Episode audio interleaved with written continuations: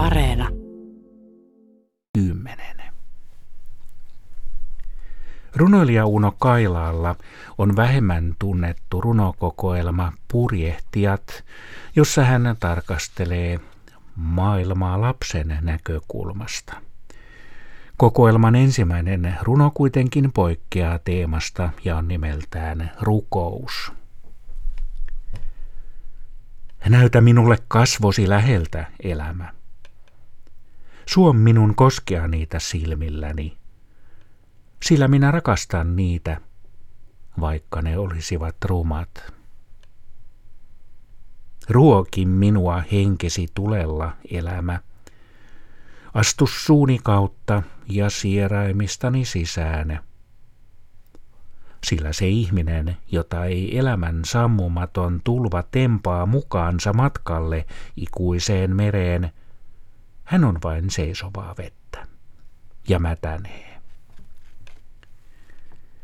Opeta minua, elämä, että minä osaisin avata sydämeni sinulle, kun sinä palavassa pensaassa puhut, sillä sinun äänesi on sydänten kuolema ja elämä.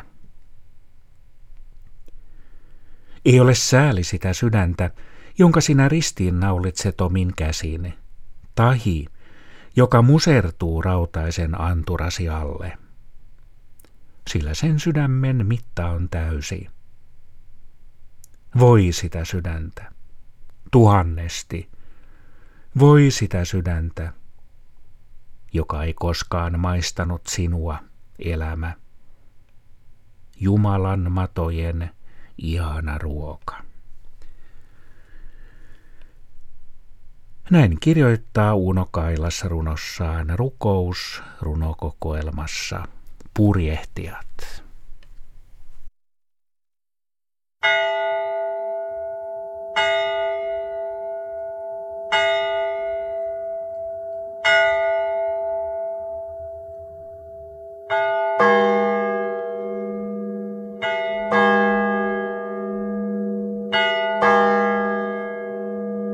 thank you